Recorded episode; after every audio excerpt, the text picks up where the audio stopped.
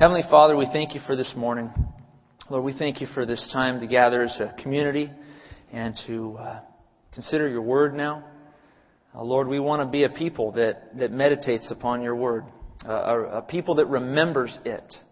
Even as this day and this weekend, we remember those who have sacrificed on our behalf. And so today, Lord, we remember your word.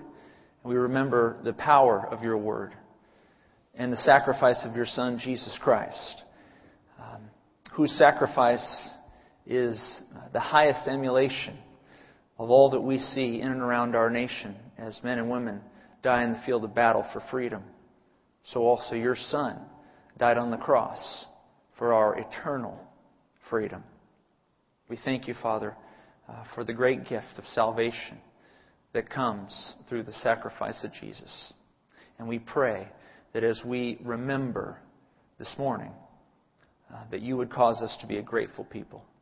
We pray all these things in Jesus' name. Amen. Well, you're receiving uh, two handouts uh, today, uh, one of them uh, blue and the other one white.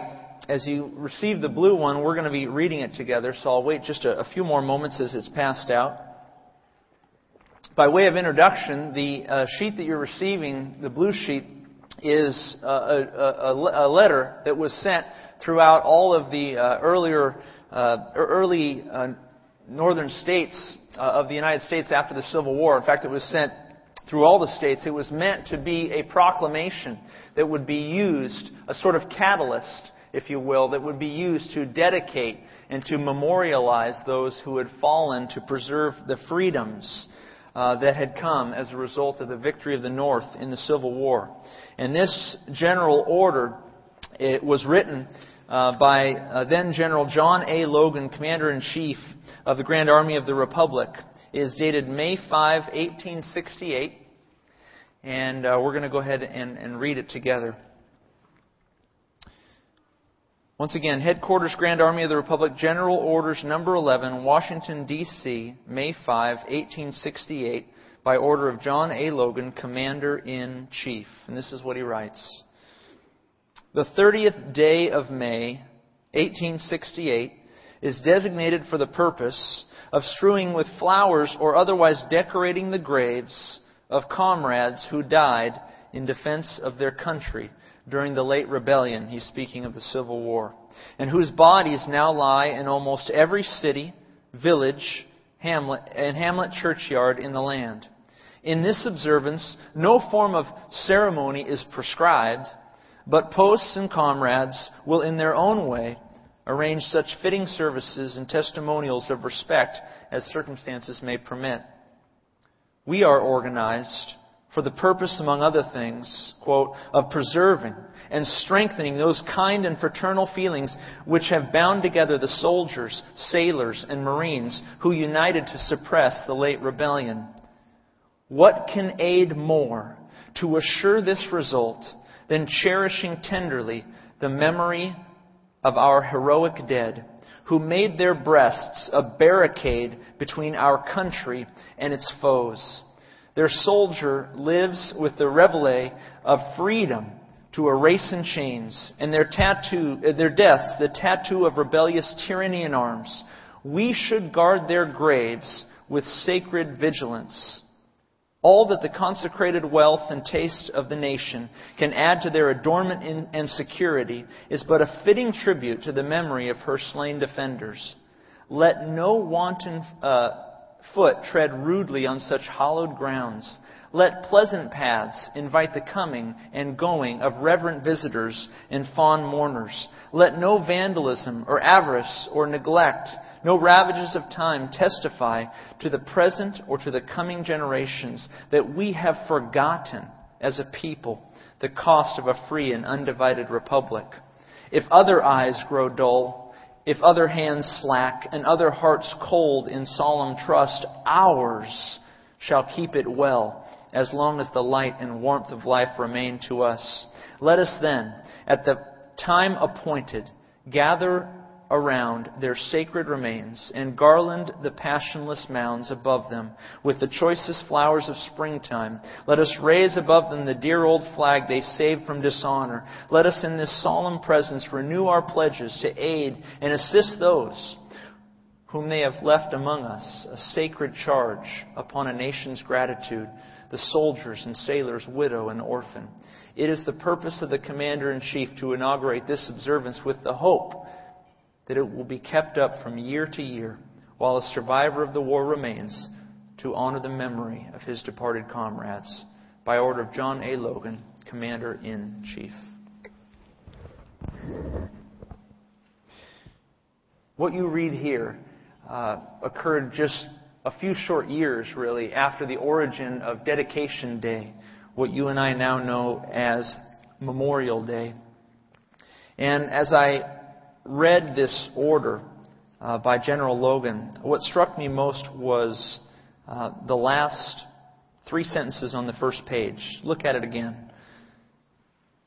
He writes, Let no wanton foot tread rudely on such hallowed grounds. Let pleasant paths invite the coming and going of reverent visitors and fond mourners. Let no vandalism of avarice or neglect, no ravages of time, testify to the present or to the coming generations that we have forgotten as a people the cost of a free and undivided republic. Even though even though the great American Civil War had ended only three short years prior to Logan's uh, statement, Logan was quite aware of the tendencies of mankind to forget the cost of freedom. And so he diligently sought to help this nation avoid such complacency by putting the weight of his military office behind honoring a day then known as Dedication Day, now known as Memorial Day. And that effort has reached nearly 150 years of remembrance here in America of the millions of Americans who have paid the highest price to secure freedoms, both here and abroad.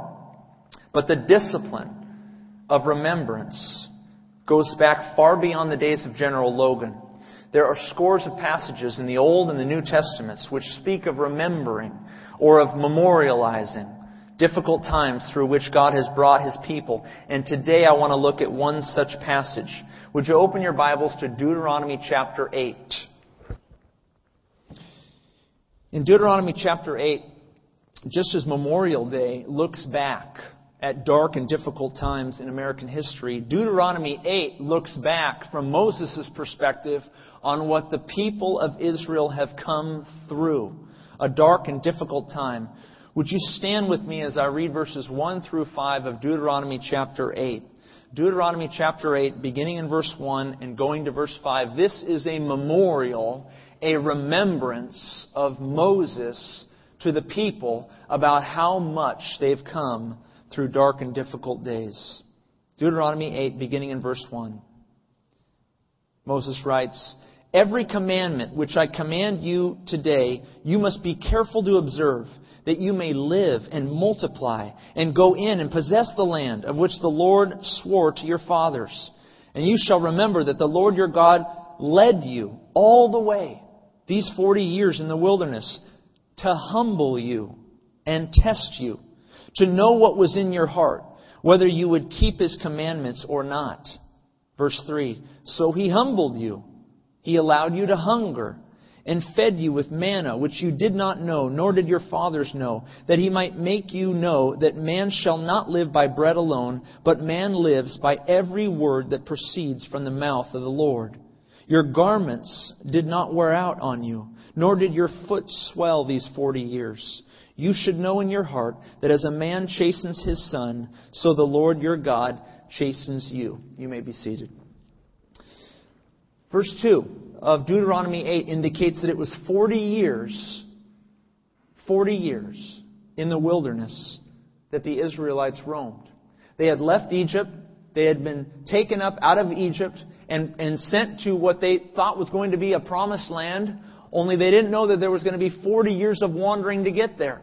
And Moses led them all the way. But for 40 straight years, they went from Egypt and wandered throughout all of northern Egypt and southern what is now Israel.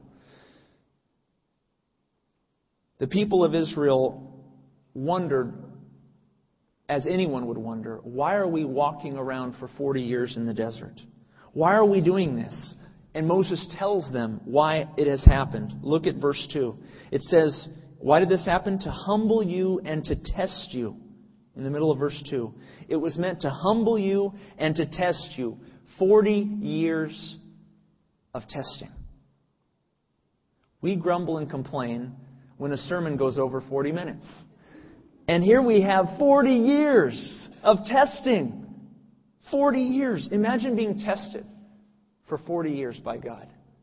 Imagine being tried by God in something for 40 years. Imagine living in tents for 40 years. Imagine living like a refugee for 40 years. I'm not even 40. I don't even know what 40 is. But I know it's a long time to experience the chastening of the Lord, is it not? That's a long time to experience the chastening of the Lord. And as we contemplate the generation that experienced this, as we contemplate the generation that experienced 40 years of wandering in the wilderness, it should help us turn down the grumbling and complaining that we often have in our day to day lives. Imagine taking whatever is causing you to grumble, whatever's causing you to have pain, whatever's causing you to, to, uh, to, to kind of uh, whine a little bit, and then weigh that up against 40 years of walking around in the wilderness, 40 years of walking around in the desert. I hardly think what you're going through could stand up to that. Why did God take the Jews through 40 years of testing? Moses tells us in verse 3. Verse 3, he writes, So he humbled you. He allowed you to hunger and fed you with manna which you did not know, nor did your fathers know, that he might make you know that man shall not live. man shall not live by bread alone, but man lives by every word that proceeds from the mouth of the Lord. On your outline there, moments of humility and testing are meant to deepen our reliance on God. Moments of humility and testing are meant to deepen our reliance upon God.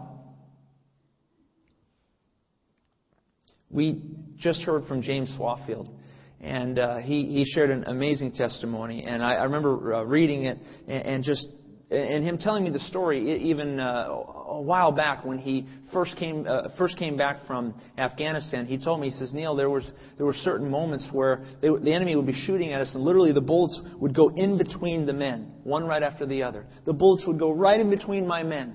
They wouldn't touch us, but go straight straight in between a group of five men standing there.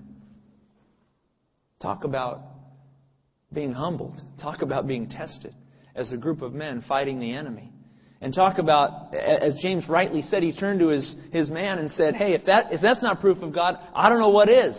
Exactly. Exactly. If that doesn't deepen your reliance on God, what else will? If moments of trial, if moments of testing don't turn us to the Lord, what else will? They are meant to deepen our reliance upon God. Verse 5 You should know in your heart that as a man chastens his son, so the Lord chastens you.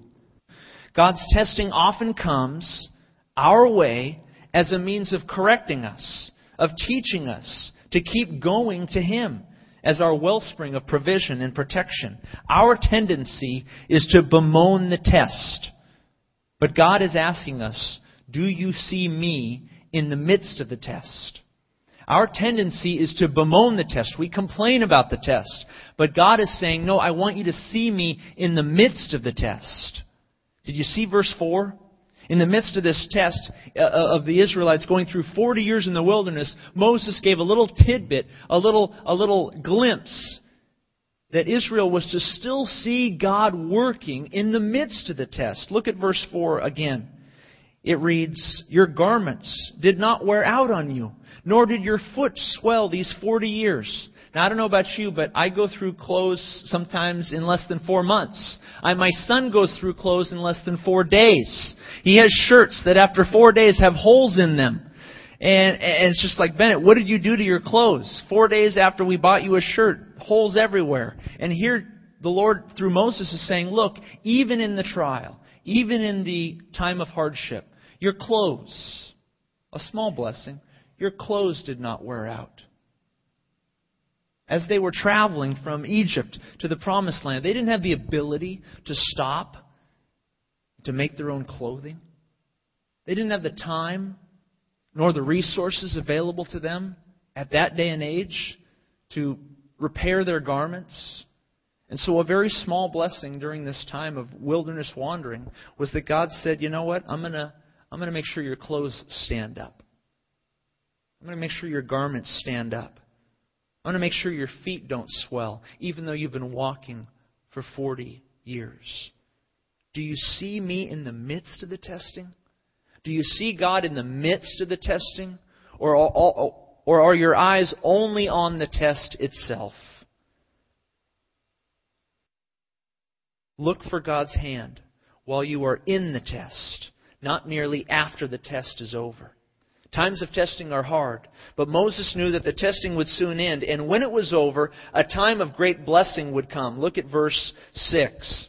Therefore, you shall keep the commandments of the Lord your God, to walk in his ways and to fear him. For the Lord your God is bringing you into a good land, a land of brooks of water, of fountains and springs that flow out of valleys and hills, a land of wheat and barley, of vines and fig trees, pomegranates, a land of olive oil and honey, a land in which you'll eat bread without scarcity, in which you'll lack nothing, a land whose stones are iron, and out of whose hills you can dig copper. When you have eaten and when you are full, then you shall bless the Lord your God for the good land which He's given you. On your outline again, moments of humility and testing are not an end in and of themselves, but are a precursor to great blessing. Moments of humility and testing are not an end in and of themselves, but are to be a precursor to great blessing. Moses knew it was going to be worth it. He knew the blessings to come would far outweigh the wandering in the wilderness. And how true that is for our nation. Our nation has gone through times of incredible trial. You look at our nation's history, we, really, we, we don't have a long history compared to many nations of the world. But you look at our nation's history and you see a nation that's come through trial after trial after trial, starting with the American Revolution. And then, 100 years after that, the Civil War. And then came World War I, World War II, Korea, Vietnam, the First and Second Iraq Wars, Afghanistan, the War on Terrorism. And that's just the military conflicts. We could speak of economic challenges like the Great Depression and the, the times that we've gone through even now. We could speak of moral challenges like slavery and racism. We could think of challenges related to, to women's rights. We could think of challenges that we now continue to face related to abortion, related to the issue of the definition of marriage. This nation has gone through a great deal of fire, a great deal of testing. Sometimes uh, we've failed, but more often than not, we've risen up and succeeded as a nation and continue to maintain a focus on the principles of Scripture. And, uh, and, as we look at this list, as we look at these, this long list of trials and things that we've come through as a people and as a nation, yet still today we can look at ourselves and say that we are far and away the richest and freest nation on the earth. I don't know of a nation that can say that.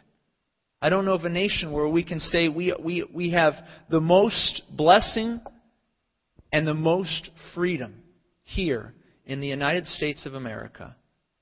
Put us up against any nation. And I think we excel, exceed them in those ways.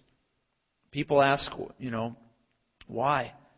why is it that, that the United States has been blessed? I remember I, I traveled a lot with Dr. Harold Sala when I was um, when I was uh, younger, I was working for a missions organization called Guidelines. And Dr. Harold Sala, many of you know him. He does a, a five minute radio commentary on K Wave and many other stations. He's been a, a Bible teacher for many, many years, decades and decades. And uh, he would often travel, especially to Asia and uh, to the Philippines, uh, to China, and whatnot. And I remember being in the Philippines, and there were a group of uh, pastors there, and they were asking us um, a little bit about uh, just uh, the United States, and they were asking us a little bit about how what it was like to be a church and a pastor in the United States. And one of the men rose up and uh, and asked Dr. Sala, and I was sitting there just kind of watching one of my mentors, you know, answer and handle the question. And one of the pastors rose up and asked Dr. Sala, "Why has the United States been so blessed, and the Philippines has been so uh, just so hurt, and, and, and just so always entrenched in difficulty, in poverty, and in pain?" And before Dr. Sala could answer, another man rose up and said, I'd like to answer that. And he walked up and he had on him a United States dollar bill and he held up the dollar bill and he turned it around and he read it and he says, This is why. And he said, In God we trust. And Dr. Sala hadn't even answered the question. Another Filipino man had answered the question for him and said that one of the reasons why America's been so blessed is because we were a nation that was founded on the biblical principles of the Christian faith. And we've not always been faithful to those principles, but there have been moments of resurgence in this nation. Whenever we've gone off track, there have been moments of resurgence where we've turned the tide and righted the ship. And I think we would be foolish as a people to suppose that all of our blessings, all of our freedoms, all of the wealth of this nation and the blessing of it has nothing to do with our strong Christian heritage, we would be foolish to say that. The Lord honors a nation whose God is the Lord. We see that in the Scriptures. We see that in the common outplay of world history. And the nation that strays from the Word of God is a nation that will soon perish. Amen? May we always remember the foundation. Thank God that we live in this nation, but yet how easy it is to forget our blessings. How easy it is to forget. And that's exactly what Moses was telling the Israelites. He says, Look, you're going to walk into that promised land soon. Not that generation, by the way, because it was going to be their children that were going to walk into the promised land. But he was saying, Your children, they're going to walk into this promised land soon. And when they do, they're going to see incredible blessing, incredible wealth, incredible resources, incredible opportunity. And he said, You just remember now that I've told you these blessings are coming so that you do not forget the price paid to receive them. Look at verse 11. He says, Beware, beware that you do not forget the Lord your God by not keeping his commandments, his judgments, and his statutes, which I command you today. Lest when you have eaten and are full and have built beautiful homes and dwell in them, and when your herbs and your flocks multiply, and your silver and your gold are multiplied, and all that you have is multiplied, verse 17, and then you say in your heart, My power and the might of my hand have gained me this wealth?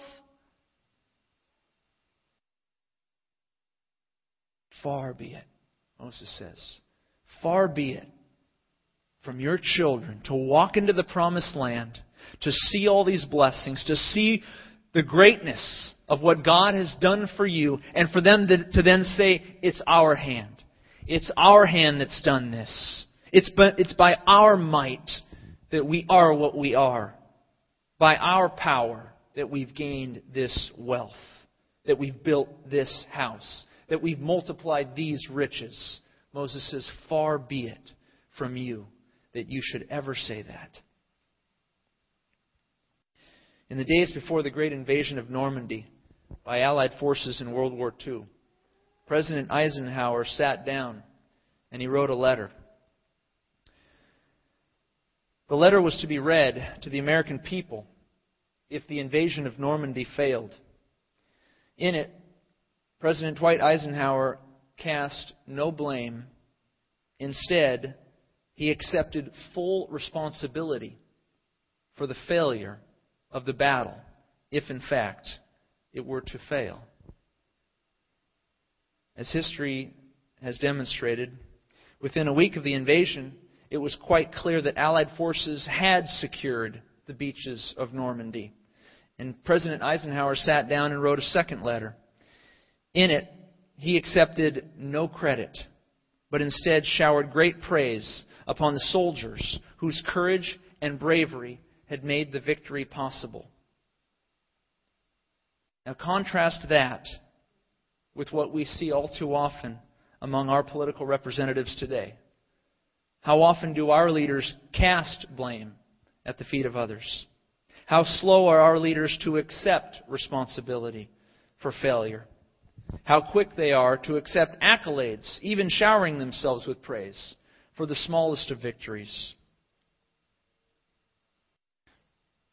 My memory now serves me poorly, whether it was President or General Eisenhower. Can someone, Dave, you can correct me? Um, maybe someone else can correct me.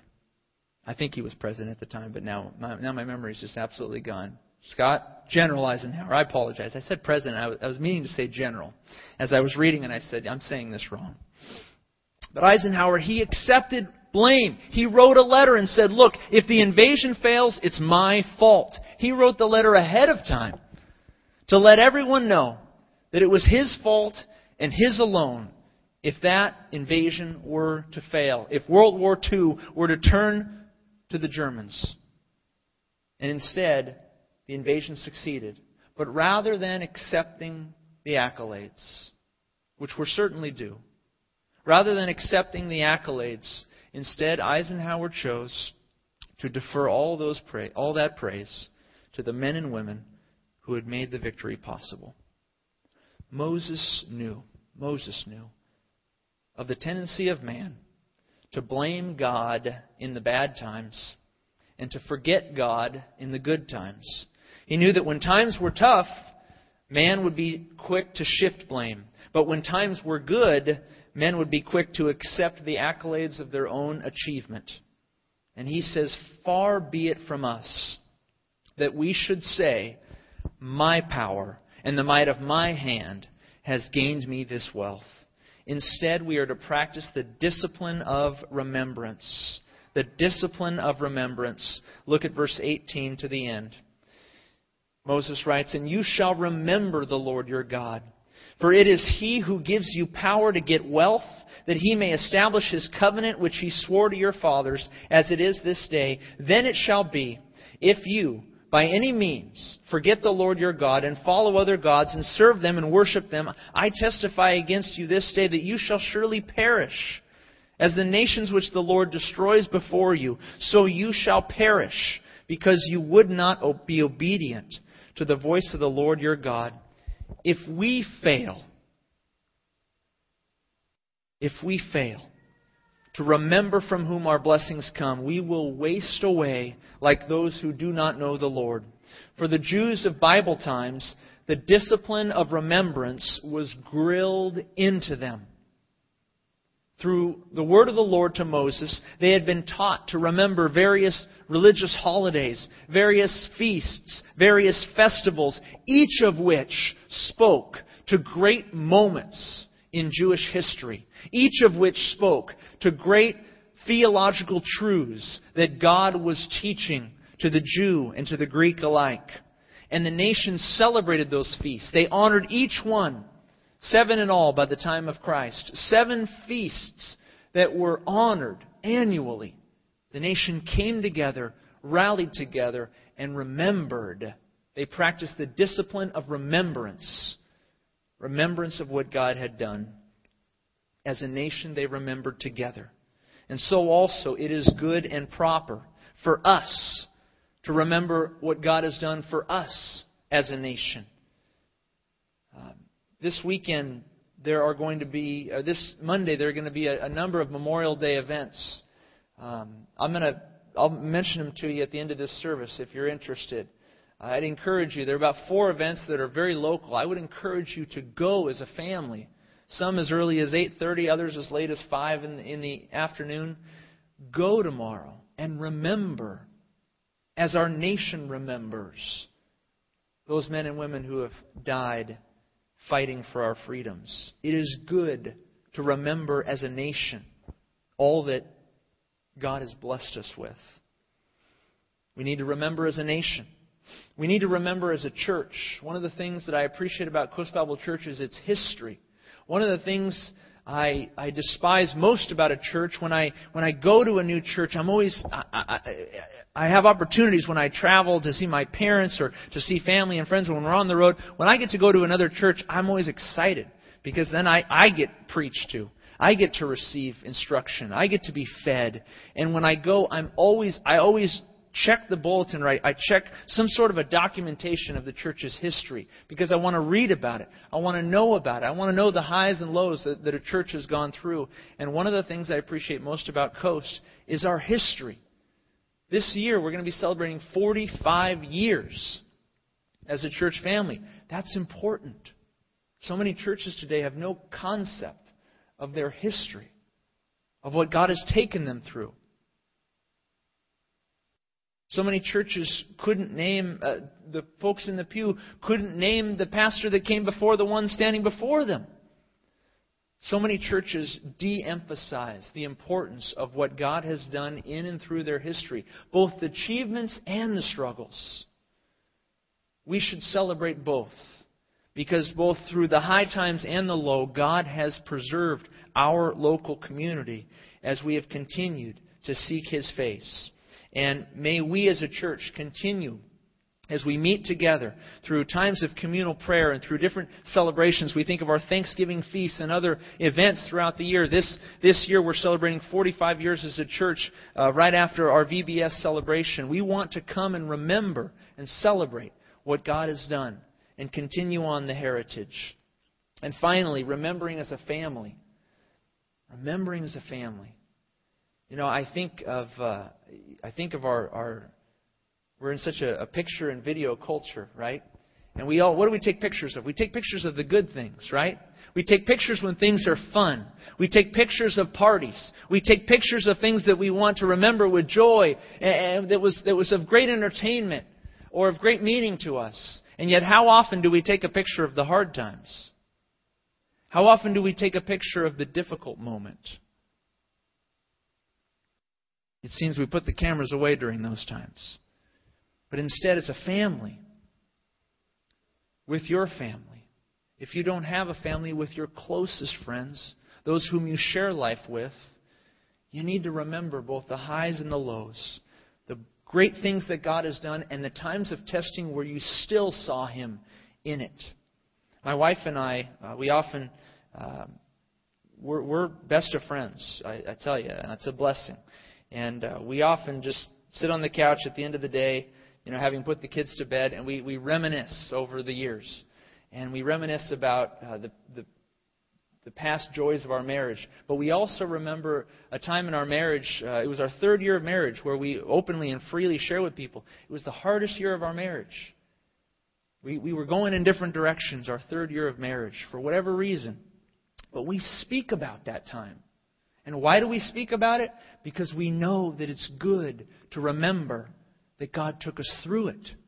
That He molded and shaped us through it. That He took two people who were going in two different directions in 2004 and yet continued to sanctify and to bless our marriage because we slowly but surely kept our eyes on Him and kept asking Him for help.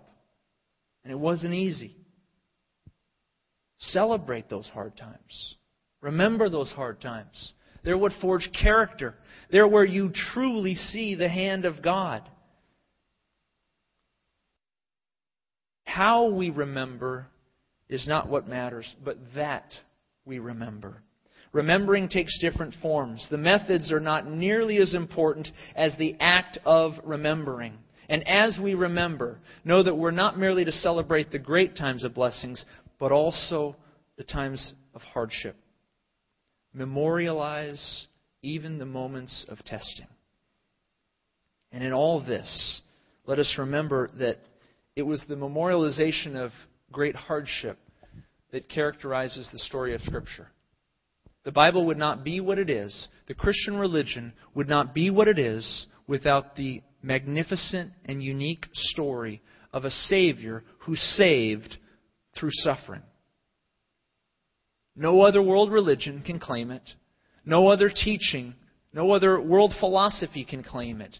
The Christian faith is the only faith through which salvation comes through suffering, through trial, through hardship, through a cross. And as Paul wrote to Timothy at the bottom of your outline in 2 Timothy 2, verses 8 to 10, he said, Memorialize, remember that Jesus Christ of the seed of David was raised from the dead according to my gospel, for which I suffer trouble as an evildoer even to the point of chains. But the word of God is not chained. Therefore I endure all things for the sake of the elect, that they may obtain the salvation which is in Christ Jesus with eternal glory. Paul said, memorialize this hardship. Can you believe it? Our Savior rose from the dead. Pay tribute to that. Remember that through thick and thin. And remember this too, that you'll suffer trouble because of this gospel. That you're, su- you're going to suffer pain because of this message. Because the enemy doesn't want this message coming out. It's the only unique story for which the world is waiting. The only true story of redemption. That through the cross, through the blood of Christ, came the power of forgiveness and of reconciliation by faith in Jesus Christ. Paul says, You're going to suffer as you proclaim this gospel. You're going to suffer as you memorialize, as you remember this. Just as tomorrow, uh, many of us will shed tears as we consider, as many celebrate and honor the fallen dead, so too we, as a, as a people of the Christian faith, um, as we remember the sacrifice of Christ, it takes us to a deep and humble place but it's by looking at that cross where we find hope, where we know that we're a part of a community of faith, we're a part of a kingdom movement that only God could have envisioned. Only God could have written this story. No man would have wrote it this way. You are part of something magnificent. And we are to remember it, to memorialize it, and to be grateful for it. Practice the spiritual discipline of remembering. Tomorrow, remember as a nation. This month, as we anticipate 45 years of Coast, let us remember as a church. We're going to be sharing stories about the history of the church in the coming weeks. In your family, remember as a family. Memorialize through a devotion, through a, a photo album, whatever it is, but memorialize the good and the hardships that God has brought you through so that when the hardships come again, you can see a memorial that reminds you that you too will get through this time. Let's close in a word of prayer, shall we?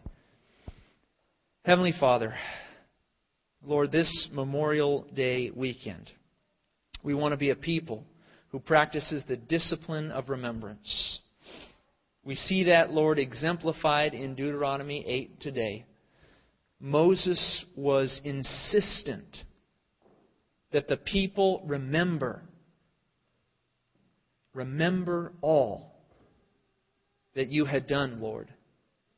And that they would not get to a place of success or of blessing and then say to themselves, I did it. I did it on my own. No, Lord, but instead that we would get to those places of blessing and look back and say, Thank you. Thank you, Lord, that we are here now. We'll be grateful for this moment of success.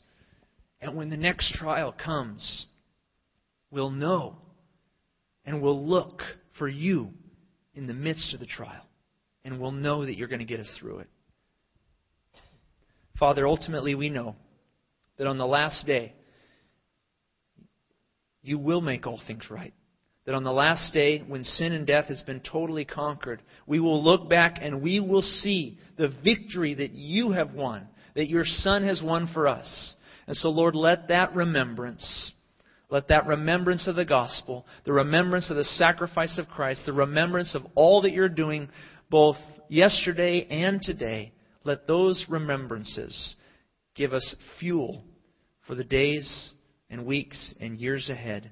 May we continue to run this race with great perseverance. We pray in the name of Jesus. Amen.